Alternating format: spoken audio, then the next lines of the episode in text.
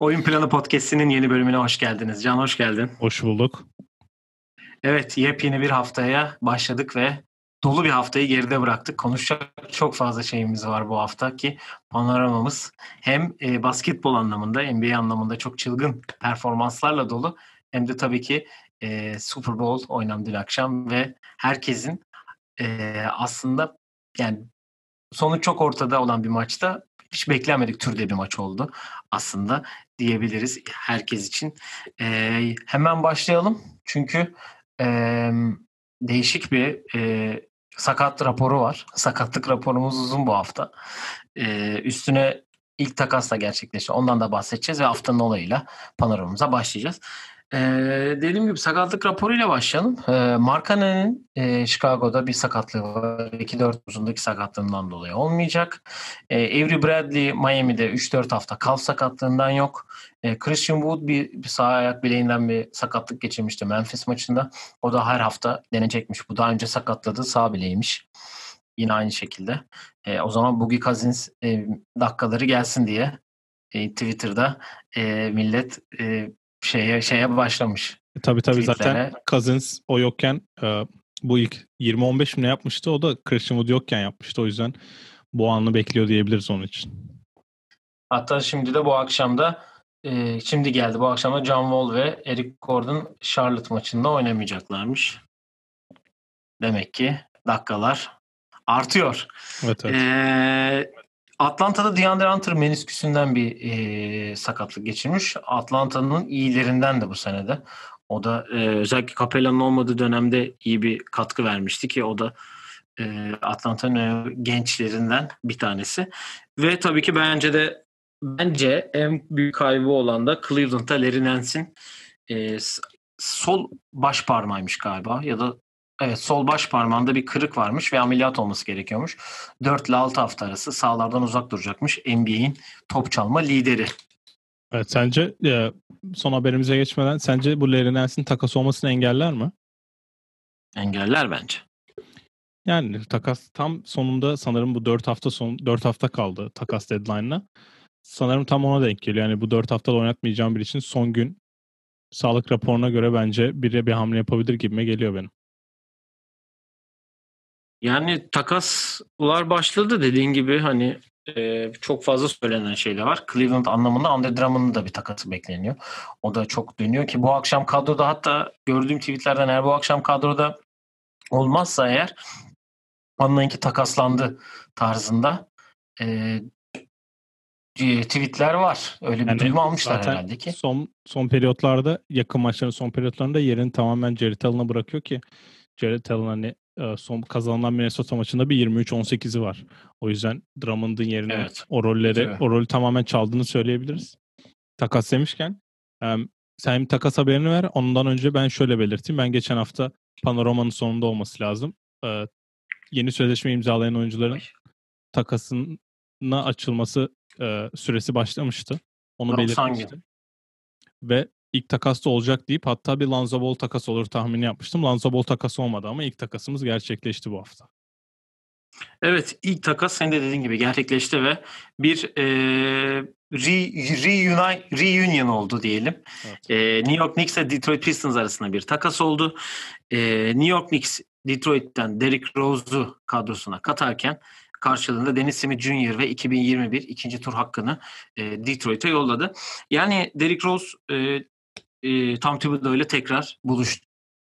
E, Chicago ve Minnesota'dan sonra e, New York'ta da buluştular. New York'a da geri döndü hatta. Tekrar Derrick Rose ve 4 numarayı giyecekmiş bu arada. Takasla bir yaklaşık yarım saat, bir saat önce official oldu. Oradan söyleyeyim. E, yani senin düşüncelerin ne Derrick Rose? E, bunu sana zaten takastan hemen sonra sorduğumda sence New York'u bu 8.liğe ve play-in potasına attan bir hamle oldu mu? Aynı zamanda tabii ki de e, Emmanuel Quickly de çok iyi bir sezon geçiriyordu. Onun da dakikalarından biraz kısacaktır eminim. Yani şimdi önce ben yani bence senin dediğin son noktadan başlamak lazım. Bu eğer Emmanuel Quickly'nin dakikalarından kısacaksa son yani yakın oynayan maçların sonlarında Emmanuel Quickly yerine Derrick Rose sahada kalacaksa topa yön veren kişi Derrick Rose olacaksa e, RJ Barrett yerine bence kötü bir takas çünkü New York bence e, Brooklyn'in 2-3 sene önce yaptığı bizim o hep hani Kenny Atkins'ini övdüğümüz dönemde D'Angelo Russell'ın All-Star olduğu dönemdeki gibi bir ışık vermeye başlamışken Tom Thibodeau transferi bu. Çok da belli oluyor ki Tom Thibodeau en son bir kadro kurduğunda hatırla Minnesota nasıl patladı. Minnesota'nın patlası, patlaması nedeni Jim Butler'ın o iki oyuncuyla oynamak istememesi ama sonuçta orada bütün kontrol Tom Thibodeau'daydı. Şimdi Derrick Rose'un gelmesi bence hani sene başında Killian Hayes hakkında yaptığı açıklamaları biz hani çok takdir etmiştik. Ben asla onun hani süresini çalması için bir, ben onun rakibi değilim abisiyim ve hani mentörlük yapacağım demişti. Hayes bunu yapamadı. Hayes ile bunu yapamadı çünkü Hayes sakatlandı. Bence burada Austin Rivers'ın ben yani Quickly hem bunu yaparlar hem de bence Austin Rivers'ın istenilerini veremediğini düşündüler ki bence de veremiyor. Hani Austin Rivers böyle bir oyuncu olmadığını Kesin. söylemiştik biz. Ki dedikodular da var onun da takaslanacağı hakkında. Contender'ların onu onun için takımlara e, soru yani New York'a e, telefon açtığı söyleniyor etrafta. Ya zaten o takas olduktan hemen sonra sen bana bir birinin tweetini atmıştın işte Austin Rivers'ı hemen contender'lar istiyor diye ki ben Austin Rivers'ın backup contender backup olarak bir contender'da oynamasını daha mantıklı buluyorum. Philadelphia için bunu konuşmuştuk ki mesela orada da Maxi var şimdi backup olarak. Hı hı. Ondan da bir performans bekliyorum. Yani tabii fantasy takımı aldığımdan dolayı değil ama genel olarak iyi oynarsa seviniriz. Yani Rose'a gelecek olursak bir reunion, reunion oldu evet. Bunun en mantıklı açıklaması bence. Tam Thibodeau yeni bir takım evet. 20 şimdi bakıyorum New York. Tam 25 maç oynamış. 11 galibiyetleri var. En en mantıklı açıklama bana göre bıraktığın zaman 18-20 sayı atabilecek bir oyuncu. Ve bunu zaten Doğu Konferansı'nda yapıyor yıllardır. Um, ya bir koç bir takıma gittiğinde onun yaptığı işleri kafadan bilen ve yıllarca onunla oynamış birini getirmesi böyle takıma daha bir alışkanlık konusunda bir hani bir köprü oluyor diyebilirim. Bence Thibodeau bunu da düşündü. Atıyorum orada Alfred Payton'dan da mutlu değilse. Hem Austin Rivers hem Alfred Payton'dan mutlu değilse Quickly'e yüklenmek de mantıksız olur deyip ya hiçbir şey vermeden Derrick Rose'u aldılar nereden baksan ki biz Derrick Rose'u contender biri alır diye düşünüyorduk. O yüzden mantıklı evet. bir hamle ama Quickly'nin süresini çalarsa bayağı üzülürüm ben. Yani şu an bakıyorum ben Atlanta 6. sırada Charlotte New York olarak gidiyor. Altında Toronto ve Cleveland var. Hani sence peki bu Atlanta, Charlotte, New York, Toronto ve Cleveland arasında New York kaçıncı sırada? Bu hamleden sonra. Ya bu hamle yani Cleveland hamleyi yapmadı. Drummond kaldı. Çünkü yani orada Cleveland, Kevin Love da dönüyor bu arada. Hani düşüşe geçmeye başladı onu da belirtmek lazım tabii de. Hı hı. Yani New York bence sadece savunmada şimdi tekrardan bakıyorum savunmada 7.ler hücumda 25'ler yani. Derrick Rose bence hücuma kesin bir e, yardım sağlayacaktır. Bence Thibodeau da bunu istedi çünkü geçen bir maçları böyle 83-79 tarzı saçma bir skora doğru giderken zar zor 90 sayı oluyor bazı Knicks maçlarında. Bence ona onun için yapılmış bir hamle ve Alfred Payton'dan da belki çıkılır diye düşünüyorum ben. Yani bakıyorum bu hafta attığı yine iyi atmışlar. 110'u atmışlar evet, ortalama. İki galibiyet, iki mağlubiyetteler ki Portland Chicago yenilmişler. Chicago Miami yenilmişler bir de. Evet. Evet. evet um, takasları bekliyoruz tabii ki de. Bununla alakalı da bir e, şeyimiz olacak. E, bölümümüz. Tabii ki de. Takas biter tabii bittikten sonra. Biliyorsunuz kırmızı çizgiye biz olduğu için geçen sezonda. Onu da konuşacağız. Evet e, panoramamıza mı geçelim? Haftanın hayal kırıklığı ve haftanın olayından başlamak istiyorum ben. Bizimkileri çünkü... de istiyorsan hemen bir dipnot geçersen konuşuyoruz zaten. Aa, evet doğru. Onlarla başlayalım o zaman. Evet, bizimkiler bu hafta ne yaptı ona bakalım. Ee, Cleveland ve Cedi bu hafta bir galibiyetle kapattılar. Üç mağlubiyette. Kötü bir hafta geçirdiler. Bir kere Minnesota'ya yenip iki kere Milwaukee ve bir kere de Clippers'a yenildiler. Ee, ki o da onun da bir Milwaukee'ye 12 sayısı var. En fazla sayı attı bu hafta o maç. Ee, ki Furkan da daha iyi bir hafta geçirdi. Onlar da iki galibiyet bir mağlubiyetteler. Onun bir Brooklyn maçı var kazandıkları. 13 sayı 5 rebound 2 as 2 top çalması var. Enteresan bir e, istatistik onda. Ve Portland'a da bir kaybettikleri maçta 13 sayısı var. Artık herhalde e, iyice rotasyon oyuncusu olmaya başladı ki bu Brooklyn maçında da Ben Simmons oynamadı. Kenar e, ilk 5 başladı o maçta da. E, iyi bir yorumu aldı Duck Rivers'dan maç sonu konuşmalarından gördüğüm e, kadarıyla. Genelde takımda sevilen bir oyuncu olmaya başladı tabii ki de. Ya Furkan şimdi o Portland maçında demin bahsettiğin ilk 5 başladı. Ben yani çok beklediğim bir olay değil Furkan için ama e, bence bir görmek isterim ilk 5 atınca ne yapıyor diye. Sonuçta şimdi baktığımda ben ilk 5 ve oynayanlara yani Furkan ya Portland'dan başladı. Ben Brooklyn dedim ya. Özür yok yok Portland'da başladı. Furkan Embiid, e, Tobias, Danny Green, Seth Curry başladılar. Ve 37 dakika sahada kaldı. Yani bu Furkan'ın normal süresi değil tabii. 37 dakika sahada kalmasını hiçbir zaman beklemiyoruz biz ama orada da 14'te 5, 7'de 1 üçlük attı. Mesela 7'de 3 atsa bence çok iyi bir hani ilk 5 başlamış biri için iyi bir hamle olabilirdi. Çünkü Danny Green de 5'te 1 ile attı ki Danny Green bu sene yine geçen seneki düşüşü devam ediyor. Yani 136 ile attıktan sonra bu sene de 136 ile atıyor. Bence Danny Green'e oynamayacağı maçlarda hani Furkan'a atsam nasıl oynar diye görmek istedi. Yani kötü performans değil ama bence onu görmek istedi. Ondan çok bir şey demiyorum ama sonraki maçta zaten Brooklyn'e karşı 11'de 5.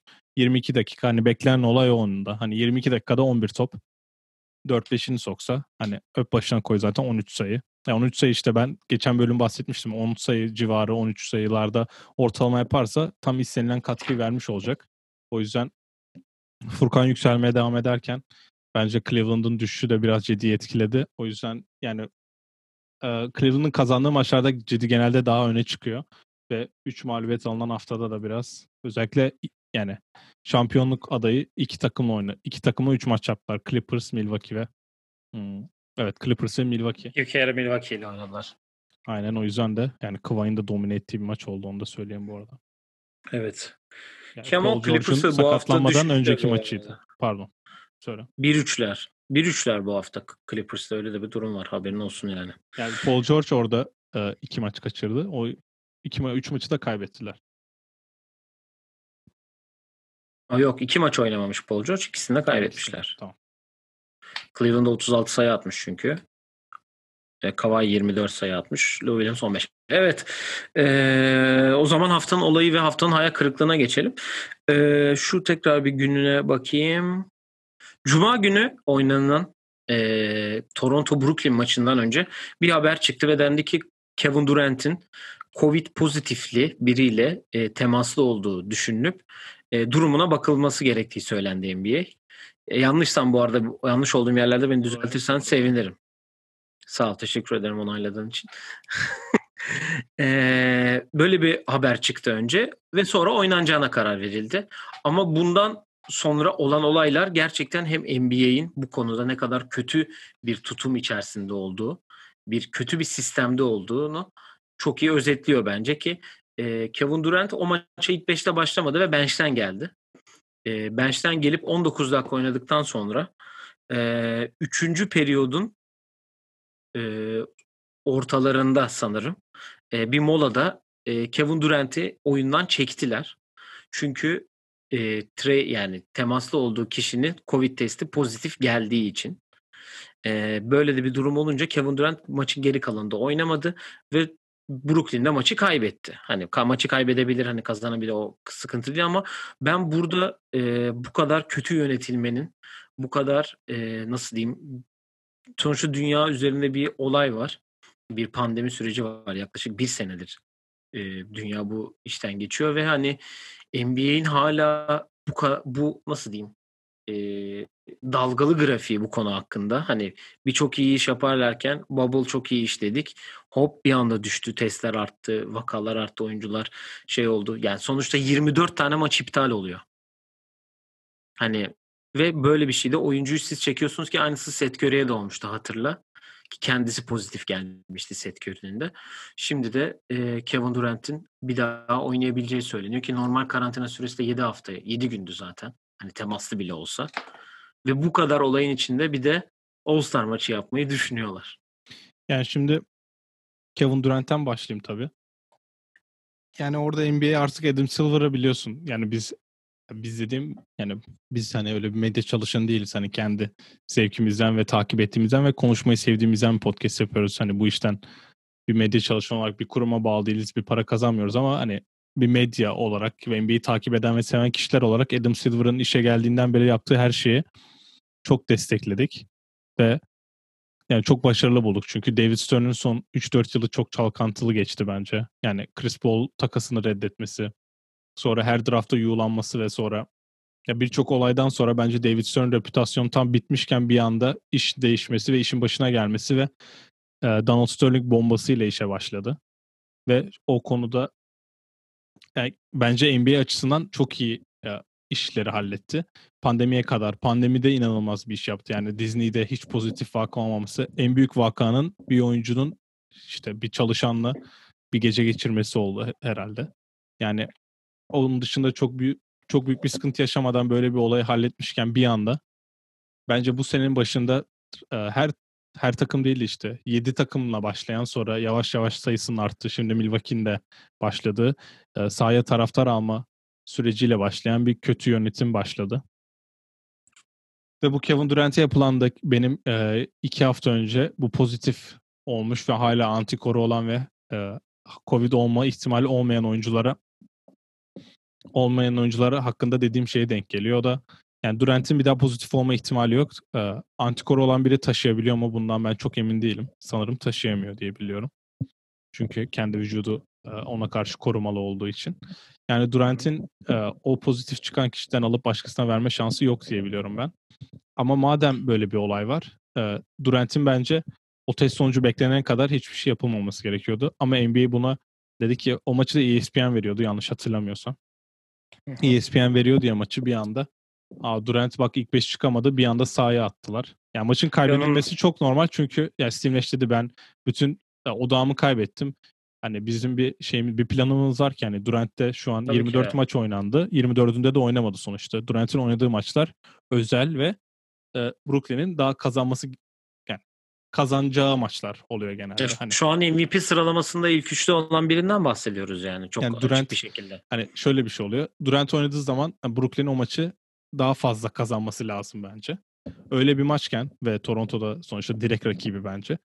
Toronto'ya karşı böyle bir e, statement yapmak istiyorken Durant'siz maça çıkıyorlar. Sonra oyuna giriyor ki hani hakemler de orada elinden geleni yaptı. Durant 19 dakikada 4 foul yaptı.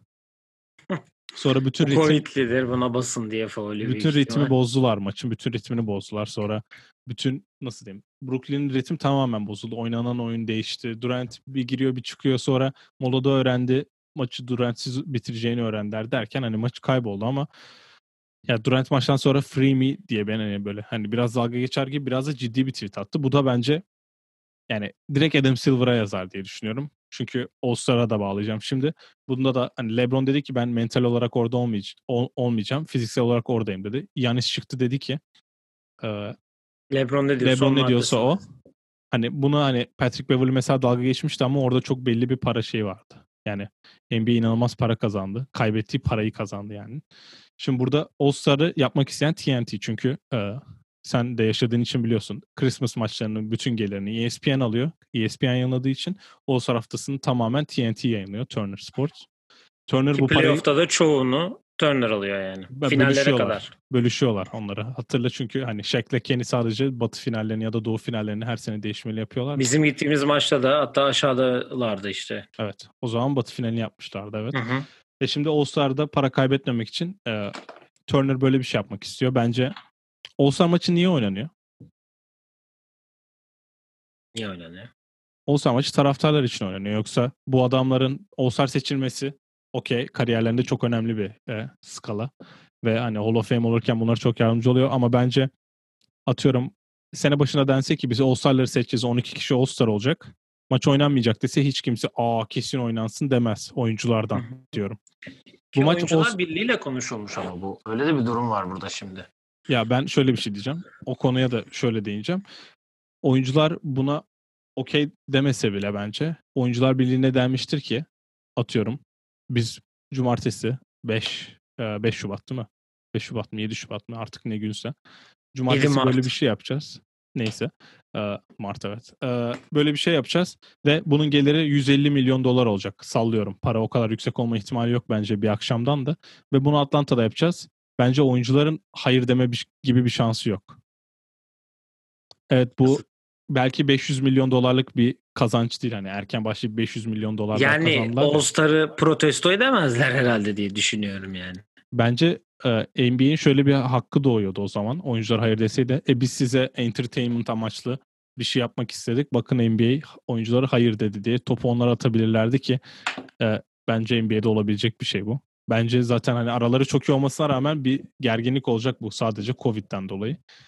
Ve sağlık konusunda da ben şöyle bir şey düşünüyorum. Şimdi diyelim NBA'in All-Star'ı yaptı. Herkes gitti. Ee, şimdi tepeden hadi sayayım ben herkesi.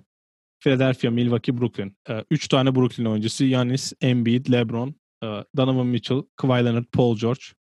Ve tepedeki dört takımdan oyuncuları saydım. Bir de Devin Booker. İşte 10 kişi neyse artık. 8-10 kişi. Bunların yarısı Covid oldu desen 24 olsan 12'si Covid oldu ya da temaslı contact tracing oldu. Bunların 15 gün 10 gün oynamıyorlar genelde. Covid olanlar Michael Porter Jr. hatırla 22 gün falan oynamadılar. E senin sonraki hafta TNT'de haftada gösterdiğin 4 maç var. ESPN'de gösterdiğin 4 maç var. Pazar ABC'de gösterdiğin 3 maç var. Bunların hiçbirinde en iyi oyuncular oynamıyorken reytingleri nasıl kurtaracaksın? Bir gün için önümüzdeki 20 günü çöpe atmayı planlıyorlar. Yani ESP, NBA buna nasıl bir çözüm bulacak onu bilmiyorum ama yani çok büyük bir skandal. E şimdi NBA maçının e bak NBA maçının ne ya? All-Star maçının popülaritesi e, geçtiğim geçen sene ve açıkçası geçen sene değil son 3 senedir popülaritesi tekrar yükseldi. Tekrar e, maçlar böyle daha çekişmeli olmaya başladı. Savunması falan. Çünkü bir tanesini hatırla 2010 7 Anthony Davis'in MVP olduğu sene All-Star hatırla 200 sayılar mayılar falan olmaya. Ama onda şey mesela olmuştu. Durant'le LeBron sonunda double team yapıp Curry'e üçlük sokturmamıştı. Onu demiyor musun? O seneyi mi diyorsun?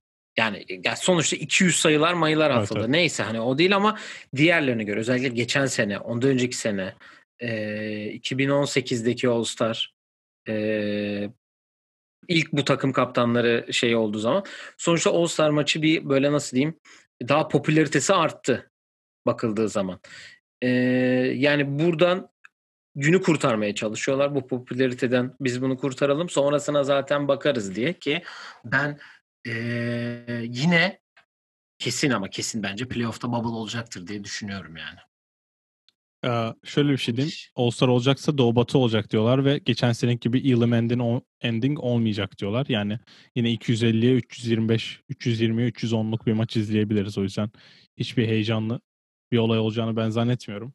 Doğu Batı olunca da hani tamam belki hani yakından gelme muhabbetinden sağlıklı bir şey olabilir ama bunu Atlanta'da yaptığımız ve daha geçen hafta Atlanta'da courtside biri LeBron'la kavga etti mesela. Yani salonun kesin dolduracaklar bence ki dün e, Tampa'da oynanan Super Bowl maçında 22 bin de taraftar vardı. 24.800. İşte neyse artık.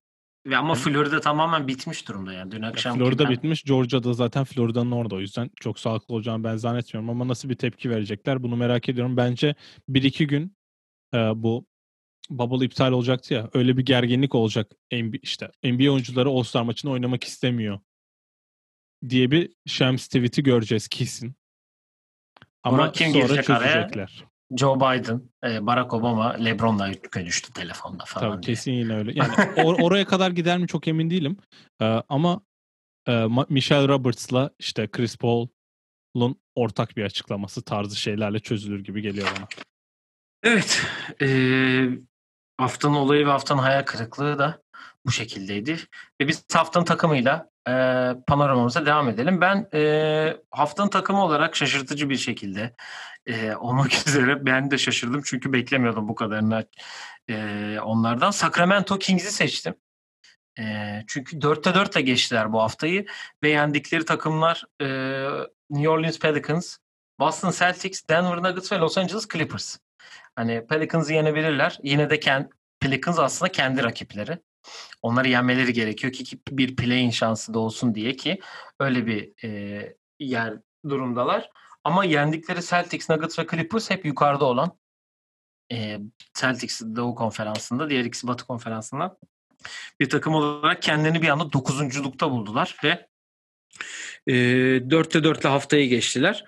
Yani e, Utah ve Milwaukee de 4'te 4 yaptı ama Utah zaten e, Batı'nın tepesinde hala. Milwaukee'de e, ben Cleveland'da iki kere oynadıkları için pek seçmedim. Diğer tarafta da Charlotte, Atlanta ve Detroit'le oynadığı için Utah'ı seçmedim açıkçası da diyebilirim. Yani şimdi Ee, biz Luke Walton'un işinin çok tehlikede olduğunu, bu takımın yıllardır playoff yapmak istediğini ve illa bir yerde yani %50 galibiyete çıkıp sonra düştüğünü çok gördük ve Luke Walton'da gidebileceğinden bahsettik koç marketi bölümümüzde. E, De'Aaron Fox bir kere biz tahmini yapıyoruz genelde. Sonraki yayında konuşuyoruz. Şimdi de hemen bakıyorum. Açıklanmadığına göre bence Batı'da haftanın oyuncusu De'Aaron Fox seçilecek. Büyük ihtimal. E, Doğu'da da Yanis olur diye tahmin ediyorum. E, yani şimdi De'Aaron Fox bu hamleyi yaptı. Yani nasıl diyeyim? Bence starlıktan ya da star olabilecek bir oyuncudan starlık kapasitesine tamamen geçti. Takımı sırtlıyor. Tyrese'in gelmesi ve yanında basketbolu bilen biriyle maç sonlarını oynamak daha keyifli oluyor ki Tyrese bu hafta e, iki kere kendi sayı rekorunu kırdı arka arkaya iki maçta. Yani kazanılan maçlara baktığında 3 tane doğu tak ay 3 tane batı takımını yeniyorsun ve bir anda kendini Houston'un üstüne atıyorsun. Bence Sacramento Niye Houston'ı verdin abi? Bir sürü takım var orada. Yani şimdi yakın olarak onu gördüm. Ee, şimdi e, Sacramento'nun sezonunu ve Golden State'in sezonunu ben sana nasıl geçti diye sorsam ilk 23 maçta bence aynı rekorda olduğunu tahmin etmeyebilirdin. Ama çünkü aynı rekorda var. Aynı Steph'i konuşuyor çünkü. Ya onu da geçtim. Sacramento'da çok kötü başlamıştı. Hani koç kovulabilir mi diye biz konuşuyorduk. Yani ben sene sonu geldiğinde ben e, Sacramento'nun Warriors ve Houston'un üstünde hatta Memphis'in de üstünde olacağını düşünmüyorum. Ama bu haftayı cidden çok iyi geçirdiler. O yüzden hak ettiler. Yani senin de dediğin gibi. Bu hafta e, salı günü Philadelphia, cuma günü Orlando, e, pazar günü Memphis'te oynayacaklar. Onun için e, bir tane hatta iki tane önemli maç var burada. Yani dediğin gibi Darren Fox belli bir e, seviye üstte e, o şeyi attı ki sene başında yaşadıkları Buddy'nin geleceği ne olacak diye beklerken hem Tyrese'in bu kadar iyi oynaması hem e, Richon Holmes burada çok büyük katkı veriyor. Her anlamda sahanın hem iki tarafında da hem hücumda hem savunmada iyi katkı veriyor. E, Harrison Barnes zaten belli bir seviyede yine her sefer her maç çıkıp 20 sayısı ne atıyor. Marvin Bagley o sanki babasından biraz şey kurtulmuş gibi. Hani Sacramento'da işler iyi gidiyor gibi gözüküyor ama tabii ki de senin sonunda ne olacak bilmiyoruz. E, Memphis'le kafa kafaya olabilirler diye düşünüyorum. Hani geçerler mi, şey yapamazlar mı bilmiyorum. Ama geçebilirler diye düşünüyorum. Memphis'in maçı eksik çok çünkü. Hani o da ne olacak e, çünkü Ca da henüz o sakatlıktan sonra e, ritmini yakalayamadı yine.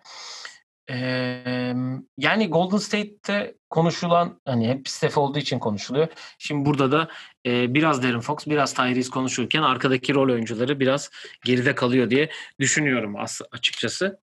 E, ve tabii e, Sacramento'yu haftanın takımı seçtiğimize göre haftanın oyuncusu da ben Darren Fox'u seçtim. Hani çok iyi bir Pelicans maçı var. 38 sayı 12 asistlik. Aynı zamanda dün de Clippers'a 36 sayıyla oynayarak çok büyük bir katkı verdi. E, diyeyim. İlk 5'e geçmeyelim. Madem performanstan bahsettik bu şu konuşulması gereken performanslar var bu hafta. Evet. Çünkü performans anlamında çok değişik bir hafta oldu. Ee, benim önümde 5 tane yazılmış performans var. Bunun 4 tanesi oyuncu bazında yapılmış. Bir tanesi takım bazında yapılmış bir performans. Ee, ben sana istersen hani bu performansları söyleyeyim. Senin yorumlarını merak ediyorum çünkü. Ee, zaten sayı anlamında, istatistik anlamında e, çok dolu bir sezon geçiriyoruz. Hani artık triple double'ın çok kolay yapıldığını söylenen maçlı e, zamanlardayız. E, Nikola yok için bir 50 sayı 12 asistlik performansı var. Sacramento'ya kaybettikleri maçta. O da e, yani bu hafta bir maçları ertelendi onların. iki maç oynadılar. ikisine kaybettiler. E, Lakers maçında iyi gözükmedi yok hiç ama Sacramento maçında da 50 sayı, 8 rebound, 12 asist ve 3 blokluk muazzam bir istatistiği var. E yok için bu arada ben ne yazık ki All-Star, ay All-Star diyorum, MVP oylamasında ben artık tamamen devreden düştüğünü düşünüyorum. Çünkü Russell Westbrook triple double ortalama yapıyor ama takım 7. bitirdi, 6. bitirdi, evresine girmeye başladı. Cidden onun dışında sanki takımda kimse yokmuş gibi bir performans sergiliyor. Yani her maç yani şöyle bir şey oluyor. Evet 50 attığı maçlarda takım kazanıyor ama ee, yok hiç 18 sayı 11 rebound 13 asist yapsa takımın kazanacağı kesin değil ki. Ee, geçen sene Batı finali oynayan bir takım için bence çok kötü bir haber bu. Ve yanındakilerin de bir an da kendini düzeltmesi gerekiyor. Çünkü yani Denver şu an 6. ama biliyorsun yani 22 maç oynandı. 50 maç kaldı. Evet ama Ya böyle bir anda şimdi 23. maçta herkes çok iyi olacak ve 50 maç bu böyle bir seri olacak diye bir şey asla olmuyor. Yok içten de bence bütün sezon yani şimdi tekrardan bakayım da bütün sezon her maçta 27-11-8 yapmasını beklemek de biraz yüzsüzlük olur diye düşünüyorum Denver adına. Yani yok iç dışında orada pozitif giden hiçbir şey yok gibime geliyor. Belki e, Mart geldiğinde bir hamle de görebiliriz gibime geliyor. Onlar için ben PJ Tucker'ın yazıldığını çok gördüm ama ya PJ Tucker'ı getirip bir de Michael Porter Jr.'ı daha da az oynatmak çok saçma olur gibime geliyor. O yüzden oraya nasıl bir çözüm bulacaklar onu merak ediyorum. Ee, Bu akşam Milwaukee ile oynayacaklar. Ee, Cleveland, Oklahoma ve hafta sonu da Lakers'la oynayacaklarmış. Ya Lakers maçında Montrezl'la Anthony Davis e, Jokic'e karşı iyi iş çıkardı. Bir dahaki maçta nasıl bir çözüm bulacaklar onu da merak ediyorum. Evet diğer performansımıza geçelim. Ee, Fred VanVleet e, hafta başında inanılmaz bir 11 üçlüklük bir performansa imza attı. E, Orlando'yu yendikleri maçta 54 sayıyla bir undrafted oyuncu yani draft edilmemiş oyuncunun bir maçta attığı en fazla sayı aynı zamanda da Toronto Raptors tarihinin bir maçta e, en fazla sayı atan oyuncusu oldu ve Orlando'yu yendiler. Ya DeRozan orada bir tweet attı. Ben bu rekoru Lowry'nin kırmasını bekliyordum ama o yaşlı yaşlı işte kıramadı falan diye bir dalga geçmiş de ben Lowry'nin öyle Lowry çok yandığında bile 40 sayıya zor ulaşıyor diye. Yani ben benim gözümde öyle bir oyuncu. O yüzden Fred VanVleet'e yakıştı. Yani 11 üçlük soktu. Bir süre sonra da Orlando tam üçlük atmasında ne yaparsa yapsın diye bir savunma yaptı da yani adam turnike de atabiliyor ki zaten son 6-8 sayısı falan turnike. Ya VanVleet'in biliyorsun bu NBA finallerinde MVP oyu almıştı Hubie Brown abimiz sağ olsun. Orada da yani soktuğu üçlüklerin 11 üçlüğün 9'u çuf giriyor. Ya benim en çok beni en çok etkileyen olay oydu. İkinci evet, daha üçlü, önce Steph'in Steph'in şeylerini konuştuğumuzda da söylemiştim. Evet, evet ikinci üçlüyle e, son üçlü sanırım böyle potaya biraz diyerek giriyor. Diğerleri çok uzaktan geliyor. Sağ sol zaten adımlayarak geldiği zaman çoğunda yani çok yüzdeli atıyor bence. Yani orada takımı taşıdı. Önemli bir galibiyetti ki bir anda seri yapmış oldular. Sonra Brooklyn'de yendiler. Atlanta'ya kaybettiler back to back'te ama Toronto'nun yükselmesinde biraz o da rol almaya başladı diyebilirim. Evet Toronto'da çünkü e, 9. sıraya kadar yükseldi yani sonunculuktan sondan birden hani 14'ten bir anda kendi 3-4 sıra yukarı attı.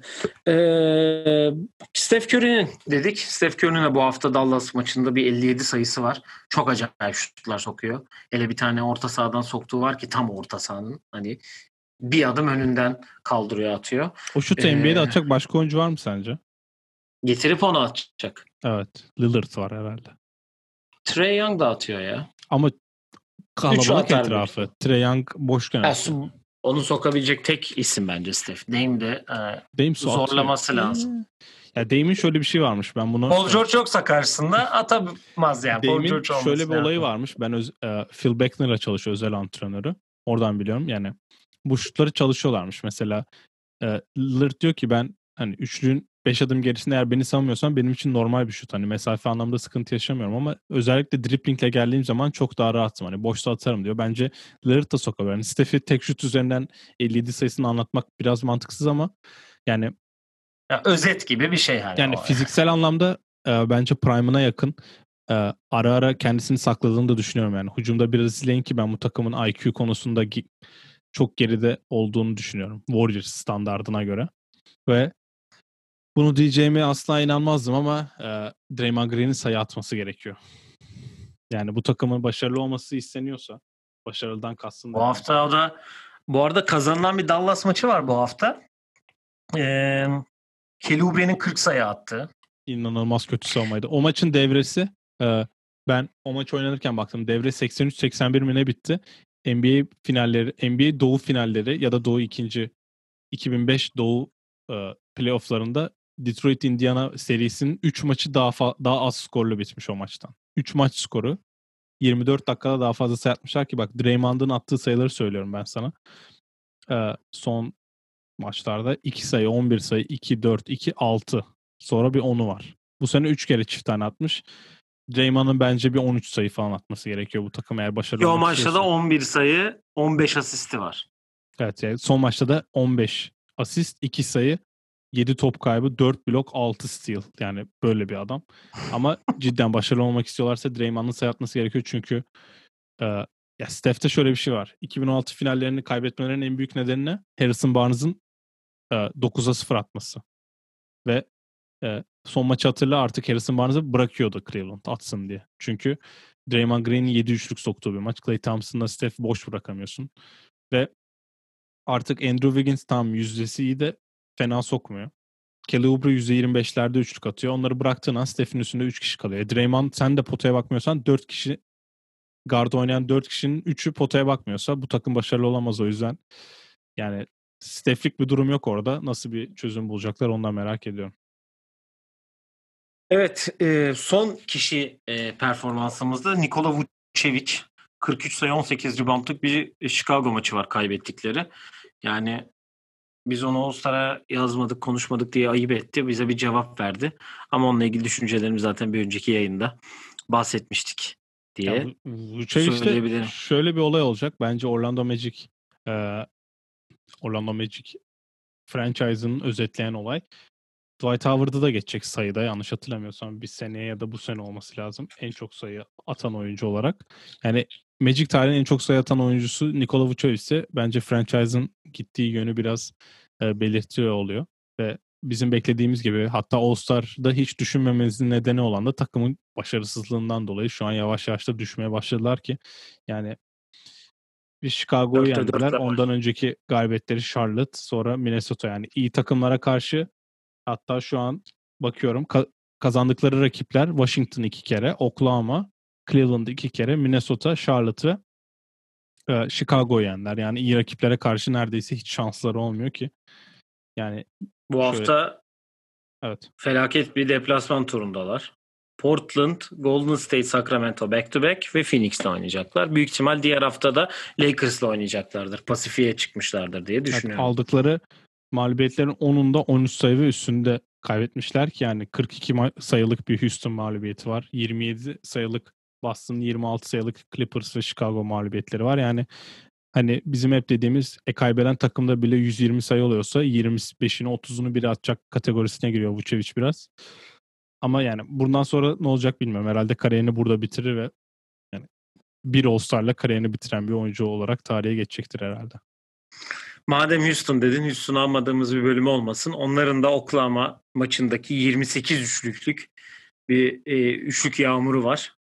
E, kazandığı haftanın başındaki. Ellere sağlık diyelim. E, başarılarının devamını dileyelim herkesin. diyelim ve haftanın beşine geçelim. Araya bunu sıkıştırmam gerekiyordu çünkü çok iyi performanslar vardı. Gerçekten konuşmadan geçemeyiz diye düşünüyordum. E, hızlıca hemen ilk beşimizi, ilk beşimi söyleyeyim ben açıkçası. E, Joel Embiid, Giannis, LeBron, Devin Booker ve Darren Fox'u seçtim ben. E, Devin, Devin Booker'ı seçme sebebim Phoenix yükselişe geçti. E, kendilerini e, bir anda te, e, Batı'nın üçüncüsü, e, dördüncüsü e, yerinde buldular. Hani kötü bir ara gitmişlerdi. Ama Devin Booker'ın da e, özellikle dün akşamki 18 sayı 11 asist. Ben ilk defa Booker'dan bir çift tane asist görüyorum. O biraz beni şaşırttı. Ee, Edera Fox zaten haftanın oyuncusu diye koydum. Ee, Lakers ve e, Milwaukee'nin 4'te 4 ve 3'te 3 geçmeleri. E, LeBron'un e, bir triple double'ı var bu hafta. Le, Yannis'in de bir triple double'ı var. E, Joel Embiid de zaten e, Doğu'nun en iyi oyuncusu şu anda. O da çok iyi bir hafta geçirdiği için bu beşi seçtim açıkçası. Ya Donovan Mitchell'ı ekleyebilirdim ben ama ben de seninle aynı fikirdeyim. Hani Donovan Mitchell'ı 4'te 4 yapan takımda 3 maçta hem takımın lideri hem de yani All-Star'da biz yani biraz da açıkçası ben e, şeye göre bakıyorum. Çok pardon lafını böldüm. Hani takımın e, oynadığı maçlarda kime karşı oynadığı maçlarda baktım. Yani Utah bir tek e, herhalde Indiana ve Hani Atlanta'ya da karşı da bence çok ağır geliyorlar da. Ya Lakers'ta Detroit yani Detroit, ama Detroit'le e, arada yani bölüşmüş oldular. Çünkü orada çok kötü bir mağlubiyet aldıktan sonra iki uzatmaya giden maçta LeBron iki saçma üçlüyle maçı aldılar. Yani LeBron yok hiç Embiid neredeyse her hafta ilk beşe giriyor. O yüzden diyecek çok bir şey yok. Booker'da bence yavaş yavaş çözmeye başladılar. Monty Williams bazen değişik e, yöntem, değişik e, oynatsa da çünkü bence Booker'a Booker'ın alışması biraz süre alıyor Chris Paul'la birlikte olmaya.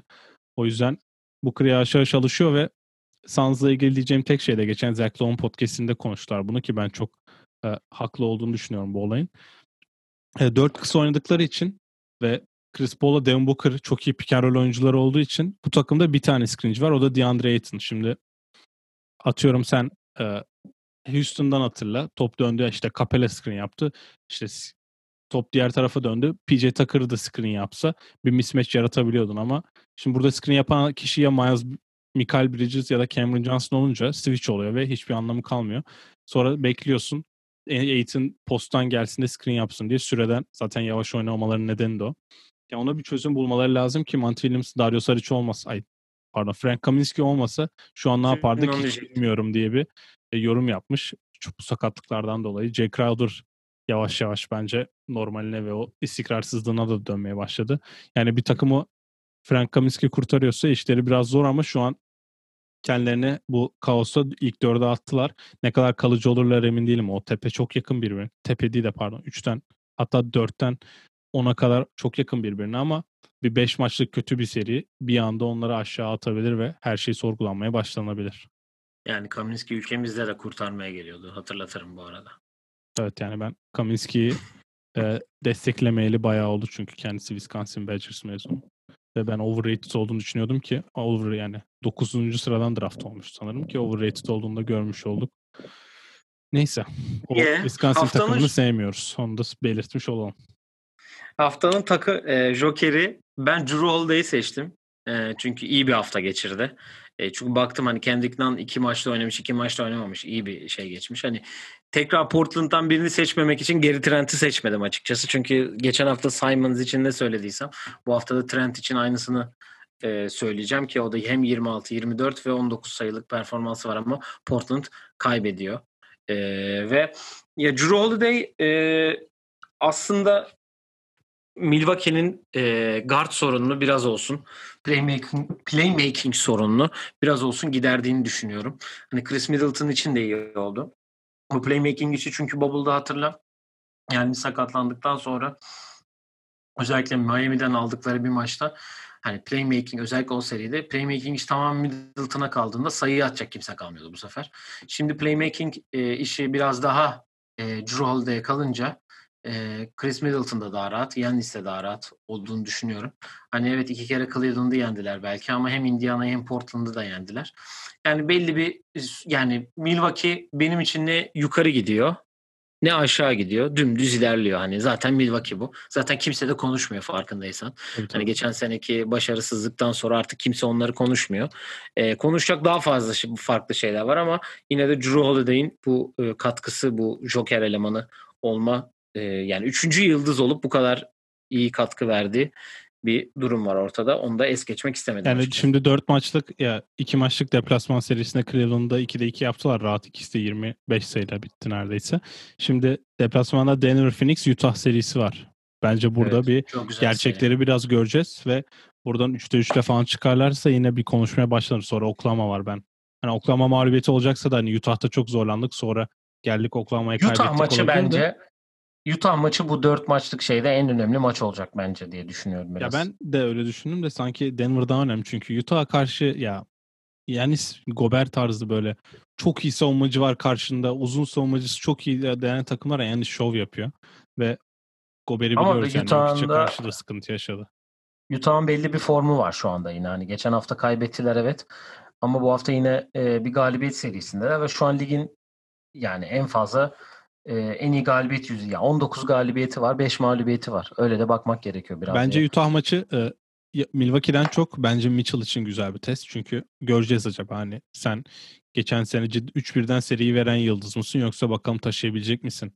E, konusunda hem Drew Holiday'in hem de Chris Middleton'ın seni savunacağı maçta nasıl performans göstereceğim onu merak ediyorum. O maçı inşallah güzel olur çünkü bu hafta çok güzel maç izleyemedik. Ben o ESPN e, ESPN'in gösterdiği Phoenix Pelicans, Zion'un show yaptığı Phoenix, Phoenix Pelicans maçını izledim. Üstüne Lakers Denver vardı o maçın ikinci yarısında. Da yattım yani çok geçe denk geliyor. Sonra tekrardan izledim de iyi maç izleme bu hafta çok denk gelemedik. Zaten Super Bowl'da kötü oldu o yüzden iyi maç görmemiz lazım. Ya dün e, bu akşam e, Dallas değil Denver Milwaukee var dediğin gibi. Şimdi salıya da bakıyorum güzel maç. Boston Utah var. Haberin olsun. Yani Jalen Brown oynarsa güzel maç olabilir Boston'da. Hmm. New Orleans Pelicans Houston var. Tabii ki de Houston. E yani ee, çaylak konumuza gelelim. Ya çaylakta diyecek çok bir şey yok. Zaten ilk beş başlayınca böyle şeyler yapacağını tahmin etmiştik. O yüzden Lamelo Ball. Yani her ay, herhalde her ay Tyrese'le birlikte ödülü alacaklar. Belki Yo Emmanuel Quick'le Lamario'yu geçebilecek bir performans sergilemez. Batı'da biri Tyrese'i yakalarsa geçer ki emin değilim öyle biri var mı? Yani hem Anthony Edwards hem James Wiseman'ın olduğu konferansta Tyrese hem takım 4'te 4 yapıyor. E, yani şöyle dediğim daha doğrusu Lamelo e, ilk 5'e yerleşti dediğinde gibi ve Utah karşısında 34 sayı 8 asistlik bir kariyer gecesi yaşadı 34 sayı attı. E, ki dün akşam da 19'a 7 rebound 5 asistle oynadı. Ee, o ilk 5'teki yerini aldı ki herkes bu konuda mutlu diye düşünüyorum. Ama Tyree'yle alakalı şunu söyleyeceğim. O da e, Denver'a karşı bir 23 sayısı var. E, benim gördüğüm kadarıyla yani zaten etrafta konuşulan da bu. Bütün clutch moments yani maçın e, kafa kafaya geldi. Dördüncü periyotlarda e, hep sahada ve hani hep karar toplarında karar verme yönünde ya şutu atıyor ya pası veriyor ya da bir türlü o takımın kazanması için ya takımın en büyük kazananlarından biri bence. Zaten bunu her yayında söyledik. Evlat dedik. Daha bunu draft olmadan önce de zaten dile getirmiştik. Onun için e, dediğin gibi ikisi büyük ihtimal bu ödülü her hafta götürecekler gibi gözüküyor. Çok, çok kalite olur. Yani bence beklediğimiz bir olay oldu diyebilirim. Yani Lamelo'nun belki böyle bir yıldız olması bu kadar erken beklenmiyordu ama potansiyel anlamında en iyi potansiyelli o oyuncu olduğunu e, Bob Myers ya da Steve Kerr de söylemiş. Niye almadık bilmiyorum diye sanırım Steve Kerr de bir e, iğne batırmış diyebilirim. O yüzden o şaşırttı ama Lamelo yani ilk beş başlayınca bunları yapıyor. Yani Devante Graham'den çıkıp bir tane iyi bir wing almak güzel olabilir. Çünkü Charlotte e, Gordon Hayward'ın kariyerinin en iyi sezonuna da denk geldi bence. Yani bence bu konuşmayı önümüzdeki bölümlerde yapabiliriz. Gordon Hayward'ın en iyi kariyer, en iyi sezonu mu diye. O yüzden Lamelo ilk 5 başlamaya devam ettikçe istatistikleri de yukarıda olur ki yani ödül zaten tamamen onun bence artık. Evet haftanın panoraması bu şekildeydi. Biraz bu uzun şey değil. Panorama evet. Senin dediğin gibi sona geldik de Kyle Lowry'i takasa sıcaklar gibi bir haber düştü şu an önüme de. Atletik'te öyle ben bir... Ben de değiller diye okudum bu haberi. Ben Atletik'te bir yazı yazılmış ve e, eğer düzgün tek yani right offer doğru teklif gelirse Kyle Lowry'den çıkılabilir diye e, bir haber var ki Russell Westbrook da bu akşam oynamıyormuş. Anthony Davis de oynamıyormuş. Evet. Russell Westbrook rest mi yine? Evet. E, yani Washington'da işler çok daha çok kötüye gidiyor. Çok daha kötüye gidiyor ki Bradley Beal'a takas olmadığı, olmak istemediğini yönetime belirtmişti ki hala bu konuda e, ısrar ediyormuş olmak olma, olmak istemiyormuş yani. Bu arada biraz. Ailesini İstememesi. sezon ortasında taşımak istemiyormuş ve zaten sezon dışında Los Angeles'ta yaşıyormuş, yaşıyorlarmış Hı-hı. ve Los Angeles'a takas olacak hali yok şu an. E, iki Aynen Los Angeles takımı da alamaz ki bence o konferansta Los Angeles'a yakın takımların hiçbiri şu an alamaz gibi geliyor bana. Ve oraya da gidemeyeceği için ha, bari şimdi değil sezon sonu takas olursam daha mantıklı olur diye bir aile kararı vermişler.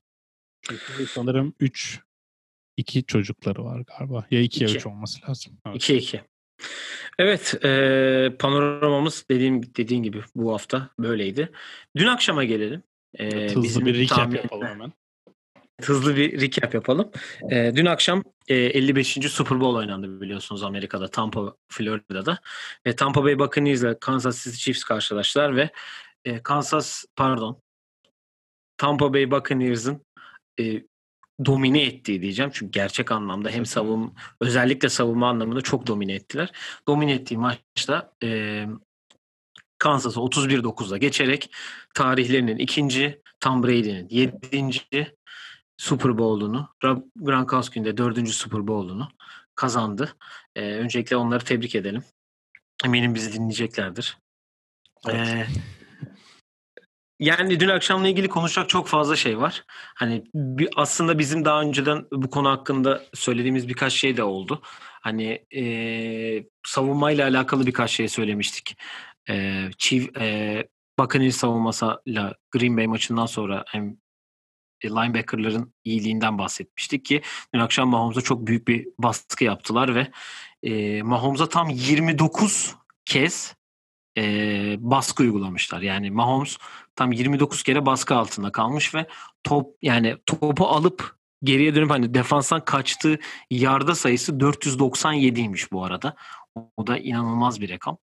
E, ve aynı zamanda Super Bowl rekoruymuş 29 kere baskı olması. E, Shaquille Barrett 4 kere indirmiş abimize. 4 kere vurmuş Patrick Mahomes'a. Ve e, diğer tarafa gel- gelirsek de e, yani Chiefs bayağı ezildi.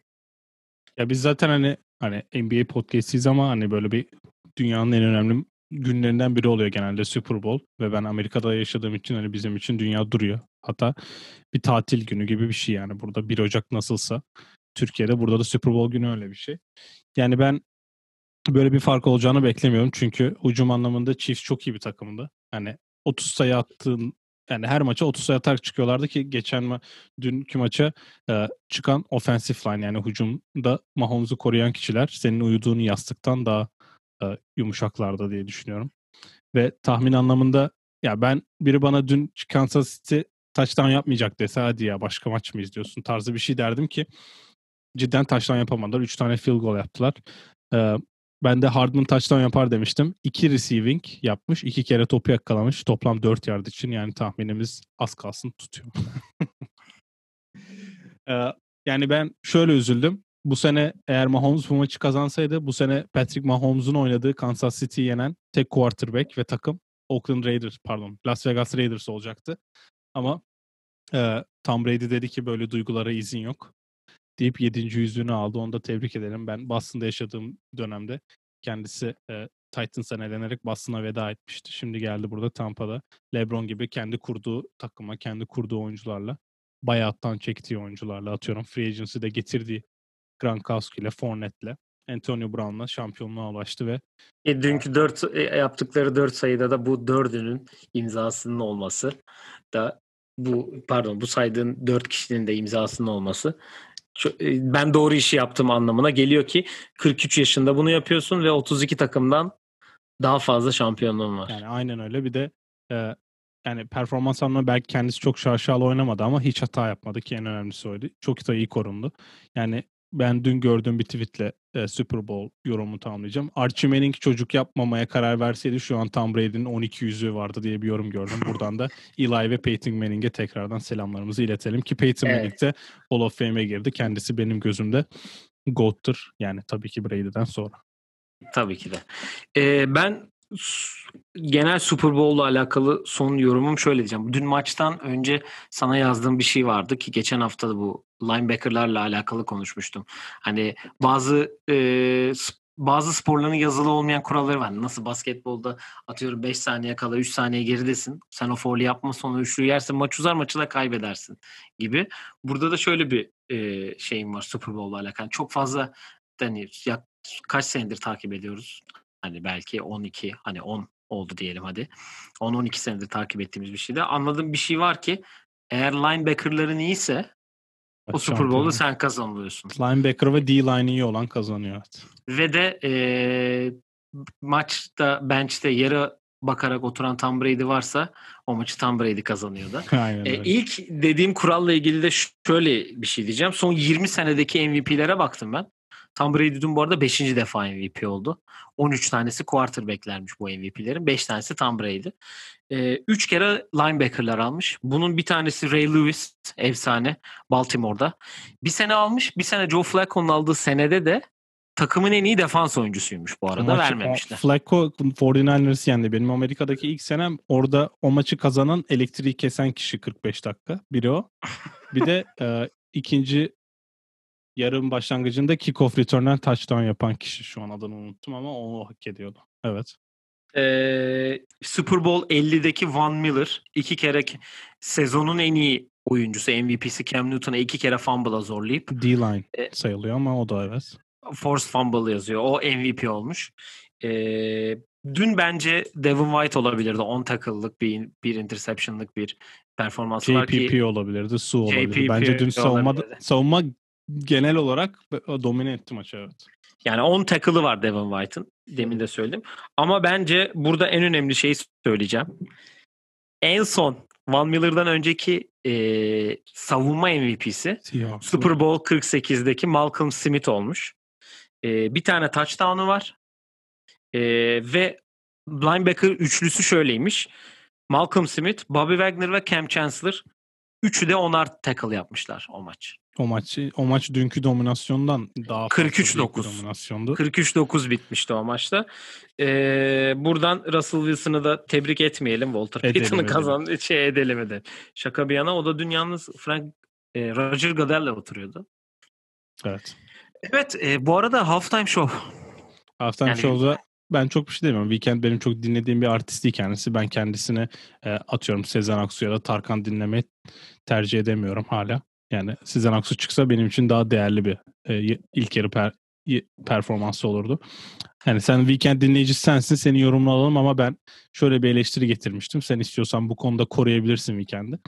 Dans edilmesi gereken patlamalı şarkıların şarkıları vardı hem kendisi dans etmedi hem de sadece bir tanesinde toplu dans edildi. Oradaki e, dans edenlerin maske sayısı Florida'da maske takanlardan daha fazlaydı diyebiliriz. Güzel bir güncel gönderme oldu. Ya ben şunu söyleyeceğim. Ee, sana bir soru soracağım açıkçası. Ee, hatırladığın en iyi performanslar hangileri? Yani benim burada izlediklerimden yola çıkayım. Bu işte Beyoncé'nin e, konuk olarak geldiği var. Beyoncé'nin kendi geldiği var. Super Bowl Bruno 50 mi? yaptı evet. Bence Super Bowl tarihinin en underrated performansı o. Super Bowl evet. 50'deki Bruno Mars. En iyiler zaten Michael Jackson, Prince ve Beyoncé diye geçiyor burada. Amerikalıların konuştuğu en azından ki Prince'inki başka bir uzay bir seviye. Ki Michael Jackson'ın da var 93'teki. Aynen. 5 ee, tane dublörle yaptığı. Yani Beyoncé'nin tek yaptığı benim ilk senem olduğu için o bayağı iyiydi. Geçen seneki de güzel bence. Yani geçen seneki evet. Ee, geçen seneki yani ben Deze sen bitir ben açıklamasını. Kalite yapayım. anlamında geçen sene bence bayağı kaliteli bir şovdu. Yani şovun da kaliteli Süper. olması bence çok fark yaratıyor. Çünkü Katy Perry'ninki mesela çok büyük bir rezillikti. Justin Timberlake'in tek yaptığı da bence kalite anlamında çok kaliteli değildi. Yani eğlence anlamında bir eğlence getirmesi gerekiyorken Justin Timberlake bayağı slow şarkı falan söylemişti. Ya ben öyle bir şey bekliyordum. Dünün en değişik olayı tabii tribünde yapılabiliyor olması. Daha konserimsi bir hava vardı o yüzden. Sahaya indiler ama o tribünde yapılan kısımda daha konser havası vardı. Ben Weekend'in kendi konserine gitmedim. Sen gittin yanlış hatırlamıyorsam. O yüzden ne kadar eğlendiriyor bilmiyorum ama ben Beyoncé'nin konserine gitme şansı bulduğum için Beyoncé'nin sadece kendi konserine ne kadar eğlendirebildiğini biliyorum. Super Bowl'da da öyle damga vuruyor zaten öyle performansı yani.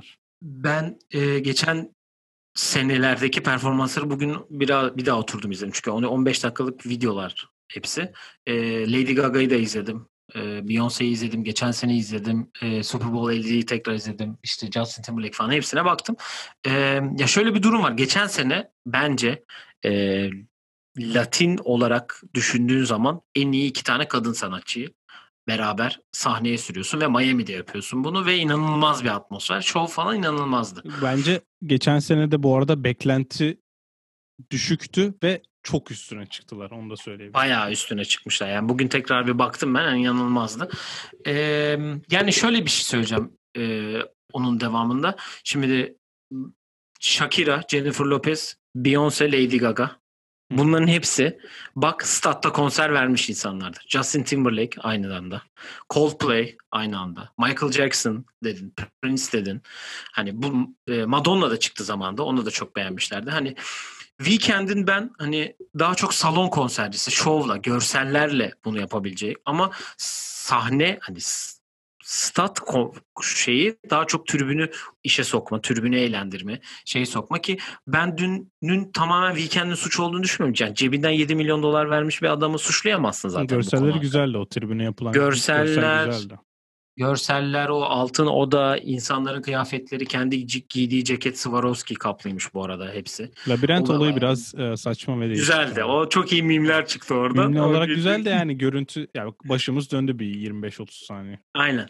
Yani bu bence e, şeyin suçu diye düşünüyorum biraz. NFL'in ve Pepsi'nin hani e, yani sonuçta Weekend hangi şarkıları biliyorsun? Slow R&B daha fazla e, aşk dolu. yok ne bileyim böyle başka şeyler dolu bir şarkı e, listesi var ki yani çok ne kadar eğlendirebilirsin. Çünkü yani geçen seneden örnek vereceğim. Jennifer Lopez şarkı, slow şarkı söylemedi. Lady Gaga inanılmaz eğlendirmiş mesela Houston'da olduğu sene. Yani onun için ben hani çok fazla böyle aşırı eleştirme Weekend'i böyle çok doğru bulmuyorum yani baktığım zaman. Çünkü adamın salondaki konseri de böyle. Evet. Görseli çok iyi. Şeyi böyle ve dans edebilen biri de değil. Ben sana şunu söyleyeyim de bunu kapatayım. Ee, benim gittiğim konser Gordon Hayward'ın ayak bileğini kırıldığı gündü. Hı-hı. O konser. Yani o konserin açılış e, act'i e, Nav ve French Montana'ydı. French Montana'yı bir kere daha çıkardı ki milleti coştursun diye ki en çok eğlenilen anlardan biri French Montana'nın çıkıp Unforgettable söylemesiydi yani öyle diyeyim sana.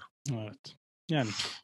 Evet. Ee, Kapağım o zaman kapamadan önce de bir Super Bowl tahmini yap bakalım 2022. Öyle kapayalım bir daha futbol da bir sonraki Super Bowl'dan önce konuşuruz zaten. Valla Chiefs şöyle, görür müyüz bilmiyorum. Şöyle diyeyim bak. Uh, Chiefs, Chiefs, uh, Chiefs, Bucks, Packers. Zı mı seçersin havuzlu mu? Havuz ya. Evet. Ben ben, Havuza ben sanki ben üçüne daha yakın gibiyim. Super Bowl 51 nerede? Ay 56 oluyordu değil mi o? Sene. Ee, şeyde baktım bugün ya ben. Sposi Arena mı? Sposi Sophie Arena mı? Inglewood, Sophie. Kaliforniya'da evet. Snoop Dogg'un headliner olacağı güzel bir yarı şovu izleyelim diyelim. Bütün Los Angeles'ların çıkacağı sahneye evet. Kaliforniyalar. Evet. Ee, bu haftalıkta panoramamızın ve yayınımızın sonuna geldik. Biraz basket, birazcık da futbol dolu bir yayın oldu. E, Perşembe günü zaten konsept yayınımızda sizlerle tekrar beraber olacağız. E, et Oyun Planı Pod Twitter, Instagram, Facebook ve YouTube hesaplarımızdan bizleri takip edebilirsiniz. Videoyu beğenmeyi, paylaşmayı ve bizleri takip etmeyi unutmayın diyelim efendim. Bir dahaki yayında görüşmek üzere. Hoşçakalın. Hoşçakalın.